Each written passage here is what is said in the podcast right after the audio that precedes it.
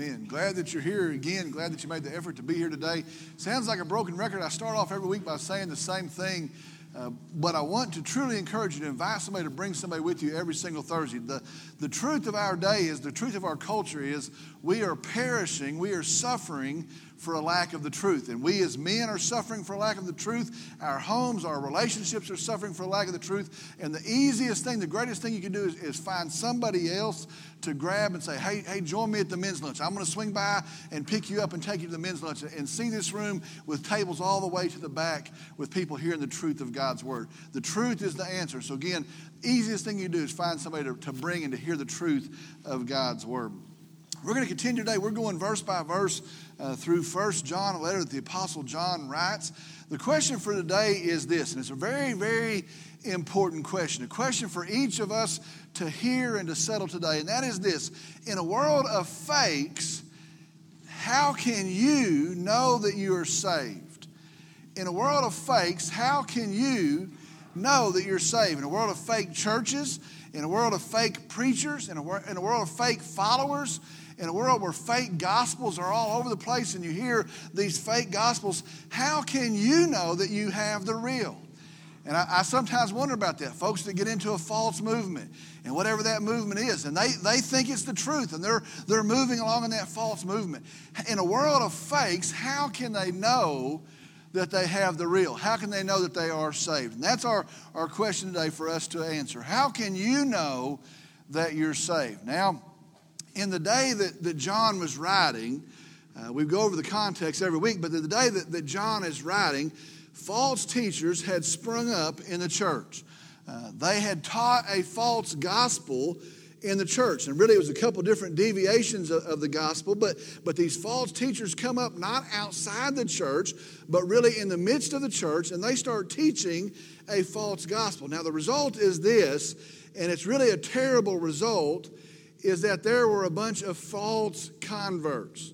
And so you have a false gospel, and these false preachers are teaching it, and the terrible result is people are buying it, and you have a bunch of false converts. Today, 2018, false teachers are everywhere.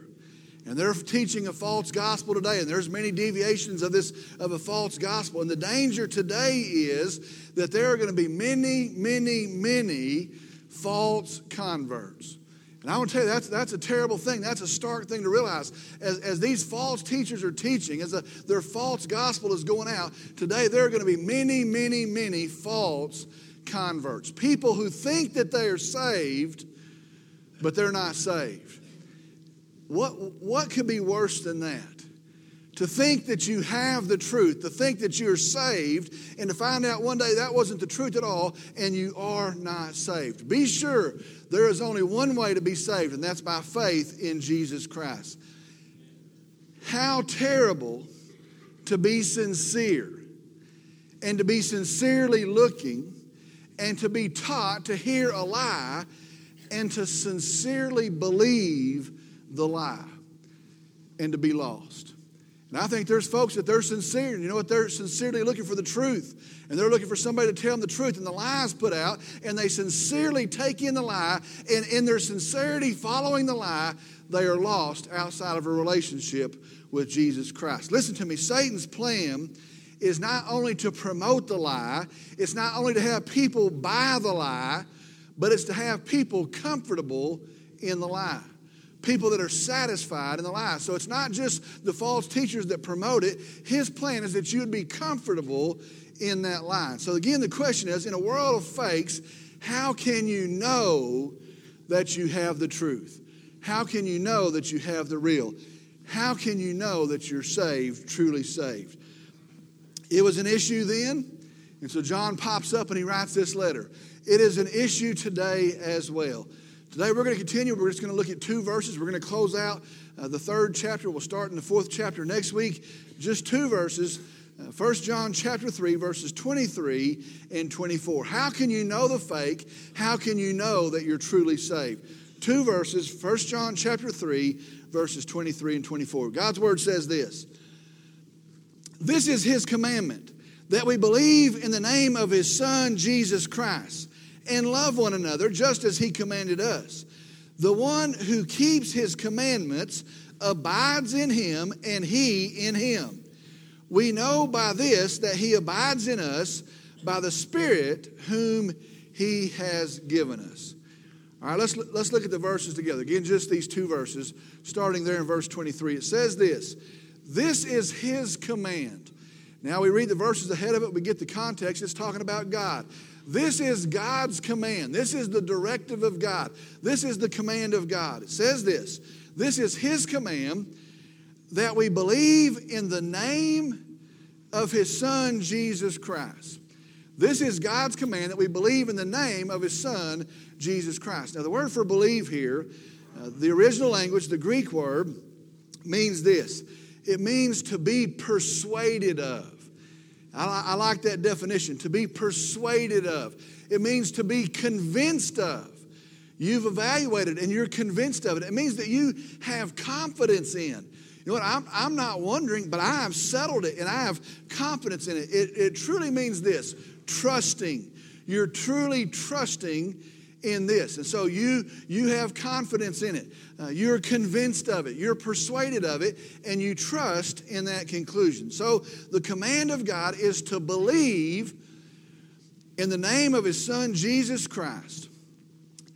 Now, that, that sounds like maybe just a title or, or just a, a sentence or just a name, but there's actually a, a big deal in, in how this is laid out. Notice it doesn't say in Jesus. The command of God is to believe in Jesus. It's not what it says. Well, you know what you need to do? You need to believe in Jesus. Isn't that sometimes what we hear? The answer is for you to, to believe in Jesus. Notice, with all of the faults, that wasn't clear enough. I think that's pretty interesting. All these false things are, are, trickling in, all these false things are springing up. And so, in the midst of the faults, it wasn't clear enough to say, believe in Jesus. No, it's very specific. And it says, in the name of his Son, Jesus Christ. Today, Mormons believe in Jesus. It's the wrong Jesus. Muslims believe in Jesus. It's the wrong Jesus. Jehovah's Witnesses today, they, they believe in Jesus. They show up at my doorstep and they want to talk a little bit about Jesus. It's the wrong Jesus. You see, there are all kinds of teachings about Jesus but we're only saved by the truth of Jesus Christ. See, the Bible says, Jesus says the truth is going to set you free. And so it's not just any version of Jesus, it's the truth of our Savior, Jesus Christ. And so, yes, he could have said, you know what, believe in Jesus, but no, he gets very specific and he says, the Son of God, Jesus Christ. Now, think about this. To believe in the name of his Son Jesus Christ. Now, let me, let me break that down, what that means. First off, is this to believe in the name of his Son, it's talking about the Son of God. As the Son of God, he is God. And so it says, You believe in the Son of God, Jesus. Then he says Jesus. Now that, that has a different connotation. You know what? His son, that's one understanding, but it's also Jesus. You see, Jesus is the, the physical man that was born in Bethlehem. And you should call his name Jesus. Jesus was the man that, that lived there and he grew up in, in Nazareth there with his dad. He came out of Galilee. Jesus was the man that as he went through life, he was tempted in every way as we are, but he never sinned. It's that Jesus. And so it's talking now not just the Son of God, but it's talking about the person of Jesus, the sinless man, the one born of a virgin, that man, Jesus. And then it ties something else Jesus Christ. Christ. Now, this is, this is the title for the Messiah the promised Messiah, the Savior that, that God said all the way back in Genesis that He would send, the, the Savior that Isaiah promised. You know what? One day God will rend the heavens and He'll send a Savior Himself. We cry out, Where's our hope going to come from? It's going to come from God, the anointed Messiah of God. It means this very literally the one that God had promised. And so he says this you know what? You believe in his son, the Son of God. You believe in Jesus, the sinless man born of a virgin out of coming out of Galilee. You also believe he's the anointed, marked Savior sent from God. All of that in that one title. But it says this to believe in the name of, to believe in the name of his son, Jesus the Christ. Now, this has a, a different understanding. To believe in the name of. Why didn't he say, believe in Jesus? He could have even said, believe in the Son of God, Jesus. the Christ. He says, believe in the name of. The name includes everything about who you are. Now, I want you to think about that for just a second. Everything about you as an individual is covered by your name, is connected to your name. Now, if we were to come in here and say somebody sitting at our table today, his name is Bob, you know, as, as Bob sits there, Bob may be Bob is somebody's son. Bob may be somebody's dad. And so when you say Bob, it's not just Bob, somebody's son, but it's also Bob, a dad, a husband, an employee. Maybe he works at a factory. Maybe he sells insurance somewhere. So when you say Bob, you know he's somebody's son, somebody's dad, somebody's husband. He's a guy that sells insurance. Maybe he used to play football. Maybe he loves football. And so when you think Bob, oh, I remember Bob back then and he used to do this, and, and Bob loves the Dallas Cowboys. And so when you talk about Bob, all of Bob enters in. He's the tall guy, the thin guy, the short guy, the, the fat guy, that Bob. And so the entirety of, of Bob is connected to and tied to the name of Bob. When I say name, it's all covered in the name. Well, well John says this In a world of fakes, it's not just any Jesus that saves.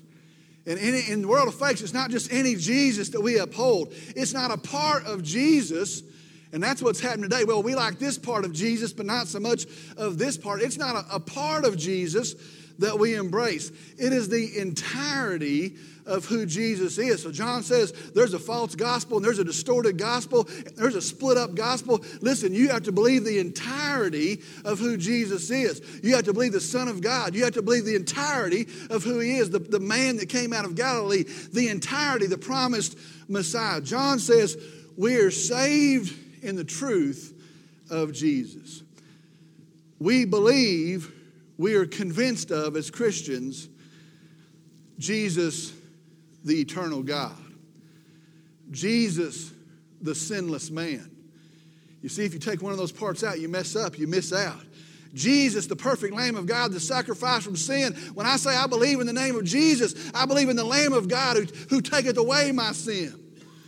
Jesus, the sent Messiah. You know what? You couldn't earn a, a, salvation. You couldn't secure a salvation. You're lost without a salvation. God says, I'll send your salvation. Jesus, the sent Messiah.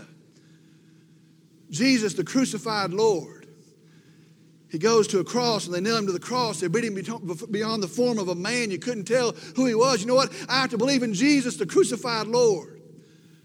Jesus, the resurrected Savior the defeater of death who walks out of that grave on Easter Sunday morning. He is not here. Why do you look for the living among the dead? He is alive. I have to believe in the resurrected Jesus.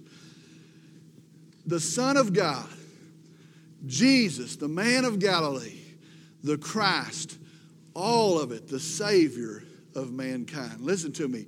We are saved alone by faith in Jesus Christ, but it is the truth of the entirety, the totality of Jesus Christ. Do you see why this matters? Do you see why John had to write this? Do you see today why who you listen to matters? Well, this is close enough. People say that to me all the time. You know what? This guy, this, this, church, this whatever, this preaching, it's close enough. Do you see why what you listen to, who you listen to matters? Because if you miss the true Jesus, friend, you miss Jesus and you are lost. So that's why John says, you know, there's a world of fakes and they're springing up and they're leading people astray and they think they're saved, but they're not saved. And he says, you have to believe in the name of Jesus, the totality of Jesus. It is in the truth of Jesus by which you're saved. Do you believe in Jesus? Not, not an idea, not your grandma's song that we used to sing. Well, we all know this. My granny was saved, and so I must be saved as well. Not, not just a person that prays. Do you believe in the totality, the entirety of the true Jesus? Now, it goes on the verse and it says this The command is to believe, and then it says this, and to love one another. Now, the, the truth of this is this if you believe, you're different. If you've put your faith in Christ, you're different. The Bible tells us that. John tells us that a bunch in this letter. If you believe, you love one another. That's what he says here. God's command is believe in his son, Jesus the Christ, and to love one another. What that means is this the church is having some trouble there. The church is having false teachers spring up. There's, there's some people being led astray out of the church. And so, what he means here is that the church, you know what the church does? The church moves in unity, is what he's saying. The, the church has power in unity. And so, the church of, of Jesus Christ, listen, it's not us and them in the church, it is us in the church the divisions, the factions of the church, those are not of Christ. Those are of Satan. And so if there's division in the church and there's this group and that group or that group and this group, listen, that's not of Jesus Christ. As Christians, we love one another and there is power in unity in the church. Let me look at verse 24. The one who keeps his commandments abides in him, and he in him. We know by this that he abides in us by the Spirit whom he has given us. Now, how can you know? He gives us two proofs, two evidences in verse 24. First, it says this the one who keeps his commandments. You want to know if you're saved? The one who keeps his commandments. Now, the commandments he's talking about here are the two that he just listed those who believe in his son, Jesus the Christ, and those, because they believe, who love one another. You want to know the evidence? It's a person that's put their faith in Christ. Because of their belief, they love one another. If you believe, it shows up and your love for one another. Says this if you, if you keep those, Christ abides in you and you in He. Now, what that means is this that's how you're saved. Christ lives in you. You take on the righteousness of Jesus Christ. You become his perfect record. Christ abides in you and you abide in him. That word means to reside in him, to stay in him. If you put your faith in Christ, you abide in Christ, and Christ abides in you. That's the first proof. The second proof is this it says, He abides in us by the Spirit He has given us. Now, now what does that mean? Let me tell you what that means. The second proof is this when we are saved, the Holy Spirit of God lives, and I'm talking about actually lives inside of us. When you're saved, when you believe in Jesus Christ, the Spirit of God takes up residence in you the Holy Spirit of God moves in once you put your faith in Jesus Christ. Ephesians 1:13, uh, Paul is speaking there and he says this. Listen to how this correlates. After listening to the message of the truth, the truth, the gospel of your salvation, the gospel of your salvation is the truth, having also believed. And so they hear the truth, they believe the truth. Having believed the truth, Paul says this You are sealed in him with the Holy Spirit of promise. Now, what that means is this when you put your faith in Jesus Christ, you're sealed to the day of redemption. The Holy Spirit of God takes up residence in you. How do you know a person is saved? The Holy Spirit of God lives inside of them. John says the same thing. We can know we are saved because He abides in us and the Holy Spirit of God lives inside of us. Listen today. In all of the faults today, in all of the muddy waters today and all the distortion today, you are saved by believing in the Son of God, Jesus Christ. Verse 23 says this. I want to go back to one word. Verse 23 says, This is his commandment that we believe in the name of his Son, Jesus Christ. That we believe. I want to go back to that word believe. In the original language, that we believe is in the past tense. Now, what that means is this there is a point when you were convinced of who Christ is. There was, there was a day, there was a time when you were convinced and you were persuaded to the truth of Jesus Christ. There is a point that you settled it and you believe in Jesus Christ. Here's the question for this men's lunch today Have you had that point? Have you had that time? Have you had that day? See, it's not just words any longer. It's not just, it's not just uh, do you pray? Do you go to church somewhere? Has there been a day when you understood, you know what, I'm a sinner and I understand in my sin I'm lost and I'm separated from a holy God. My only hope is that God would send a Savior. And in Jesus Christ, the perfect Lamb of God, He comes. He doesn't sin. He goes to the cross as the Savior, as the Lamb. He dies there. He pays my sin penalty, your sin penalty. He's put in a, in a grave. Three days later, He comes out of the grave. He's resurrected. Has there been a point when you were convinced? that Jesus is your hope, Jesus is your salvation. You're persuaded Jesus is your Lord. If you haven't had that day, I'm going to tell you something. I wouldn't leave here today without that settled. If you're here today and say, you I've been in church a bunch, I've never really, I've never really settled this. I've heard this a million times. I've sung all the signs, but there's never been a day, that word, a day when it was settled. Settle that today. Find me after this. Settle it today. Find somebody else. Settle it today. Call out to God. God, my, I'm a sinner, and God, forgive me, save me, come into my heart. I know who Jesus is. Settle that today.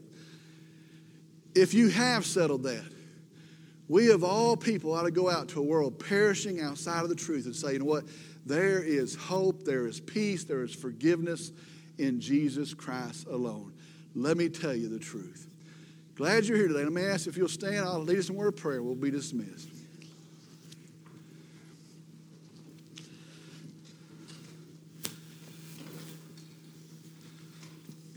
Glad you're here.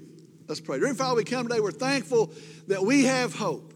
We're thankful that you love us. We're thankful that as, as quick and as quickly as we repent and turn to you, you forgive us of our sins, that you're not, you're not carry a list around waiting to drop a hammer on us, but we're forgiven. We become the righteousness of Jesus Christ. I'm thankful for restoration today. I'm thankful for new starts today. I'm thankful for forgiveness today. Most of all, I'm thankful that in no part of me, but in Jesus, the Son of God, the Christ, we have hope today. Lord, I pray for some here today that maybe they're, they're wrestling through this day. I pray that today would be the day of their salvation. Maybe many of us, that today would be the day we understand who Christ is. And I pray for us as believers here today that we wouldn't shrink back, that we wouldn't sit down, that we wouldn't melt in, that we wouldn't compromise, we wouldn't sell out. We wouldn't try to be politically correct. We wouldn't try to be tolerant, but we would pronounce there is hope alone in Jesus Christ, but there is hope. Help us to be a mouthpiece. Lord, we love you, we praise you, we thank you, and I pray in Jesus' name, amen.